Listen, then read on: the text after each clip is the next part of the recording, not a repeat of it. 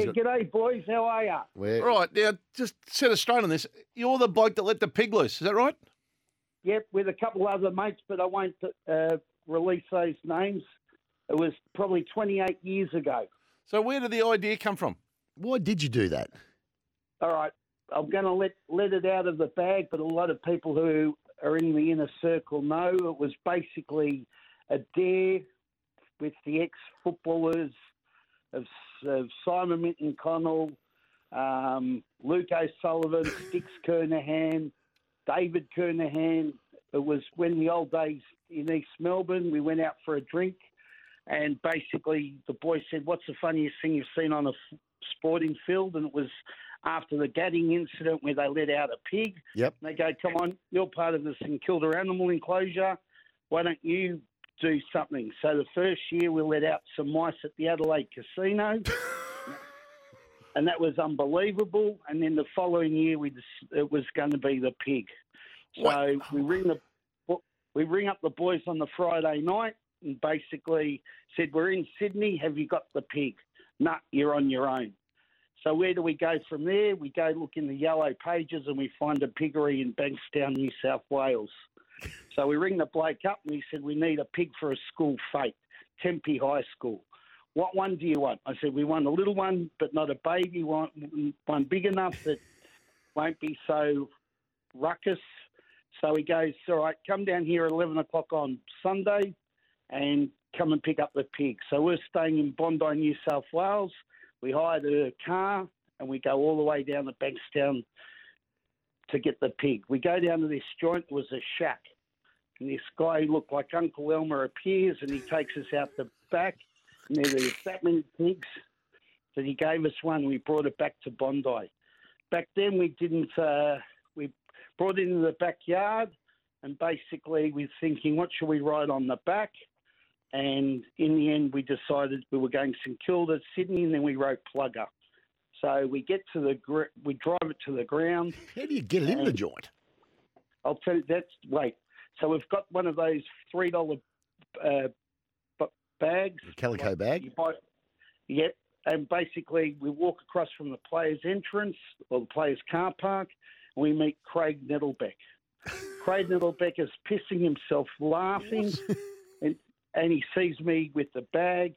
And basically, we try to get in the door where the players are. The door was locked. So he goes, mate, you're on your own. I've got another three blokes trying to get in from the normal entrance. I said, how am I going to do this? So I go to the media entrance. I showed the bloke my pass. The old bloke's reading the newspaper. He couldn't care less what was going on. He looked at my pass. He goes, mate, that's a player's pass. I said, listen, I've just travelled to Sydney by bus for Monash University to report on the game. And he lets me in. In the first quarter, about the seventh or eighth minute mark, we let the pig over the fence. You hear this kid behind us go, Daddy, Daddy, there's a dog on the field. No, son, it's a pig. Those boys put it out. Because we've been to the footy for the whole game. We're moving from seat to seat, crying with laughter. We've got away with probably the greatest or funniest football event that you've ever seen. After the game, we go into the social club. Peter Hudson, who's related to Simon Minton Connell, spots That's me. right, yep. He goes, he goes, tell me yes or no that you're involved in it. I, I said, Peter, of course I have. I'm involved. Next minute he goes, we're going to introduce you to the AFL Commissioner, uh, Graham Johns. Some And names been dropped. Oh, is there ever? and Graham, I said, Pete, I'm out of here. We've got away with murder. And he goes, trust me, I'm behind you. Relax. So he introduces us to Graham Johnson, he, and he goes, these are the boys that let the pig out. Fellas, whatever you want to eat and drink, it's on the AFL. You've just created history. I've got cousins in America rang me up the next day and go, lunatic, was it you? And I said, of course it was. and then now you're going to ask what happened to the pig. The rumours are that Steve Weiser bought it from a corporate box, donated the pig and money to charity. There you go. Wow. Well, I oh, missed most of that story. Couldn't just start. no, listen. You, are you saying that this? There's some big names. He's in, dropping some names. there. Boy, The, Jingo the he. AFL Commission gave you free food and drink for letting a pig out. That's an untold story. Peter Hudson celebrated the moment. Sticks moment. was involved? Introduced to the AFL. And Stephen bloody Kernahan, Sticks, and his brother David have been implicated as that they're back at the pub 18 months earlier. But, but well, you know, but I'm not hiding it about hiding from it. It's like it's the honest truth, and they all know they're involved. Dale Lewis is another one. Um, He's taking the whole team down. This is foot. you, This you is know, it's like all right. Let's let's be honest. St Kilda have always done the wrong thing by the players and all that.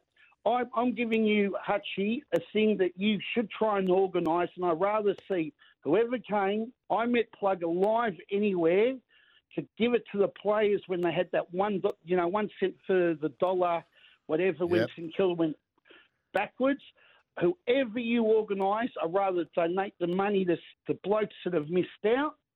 And I reckon it would be probably one of the biggest sporting events. I've actually, I've, like, pictures will tell you, I used to have a chauffeur drive business. I've had Plugger in the car. what? Did you tell I- him when he was in the car? T. Lockett. Yeah, when Plugger was in your car, did you tell him you were the No, you, you're responsible for one of the most infamous moments of his career?